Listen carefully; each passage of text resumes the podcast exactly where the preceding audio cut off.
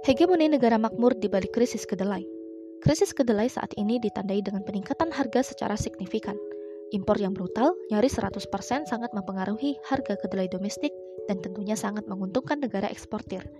Sebenarnya, Indonesia pernah swasembada kedelai pada 1992. Penurunan produksi bukan diakibatkan oleh iklim Indonesia yang tropis, melainkan kebijakan pemerintah yang tidak memihak petani. Luas lahan yang terus berkurang merupakan imbas dari kebijakan alih fungsi lahan pertanian menjadi infrastruktur. Harga pupuk dan benih mahal akibat pencabutan subsidi secara bertahap. Harga kedelai impor yang sering kali lebih murah dari harga lokal tersebab pemberlakuan tarif impor hingga 0%. Semuanya tidak terlepas dari perjanjian perdagangan internasional yang diatur oleh Organisasi Perdagangan Dunia atau WTO. Setelah 1930, saat perekonomian dunia terjerumus ke dalam depresi besar-besaran, kepercayaan terhadap paham ekonomi pasar liberal merosot secara drastis. Dari sini, cikal bakal neoliberalisme muncul, yaitu memperkuat peranan negara sebagai regulator.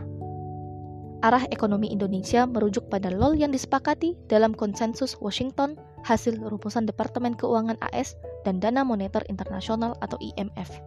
Intinya, menekankan pada pasar bebas dengan implementasi liberalisasi, privatisasi, dan deregulasi.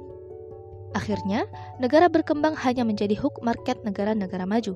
Indonesia yang notabene-nya adalah negara agraris, dibuat mandul dalam memproduksi sendiri, termasuk pangan.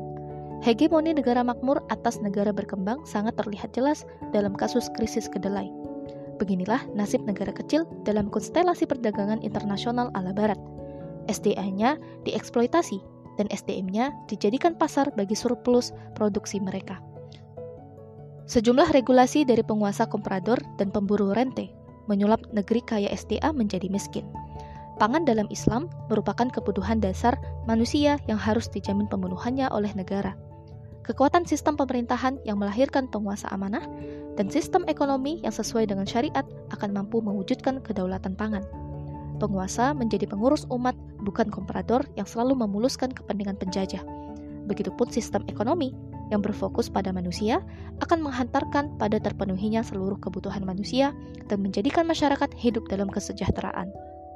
Presume Dedah Kuslinah ST, sumber Kanti Rahmila, MSI.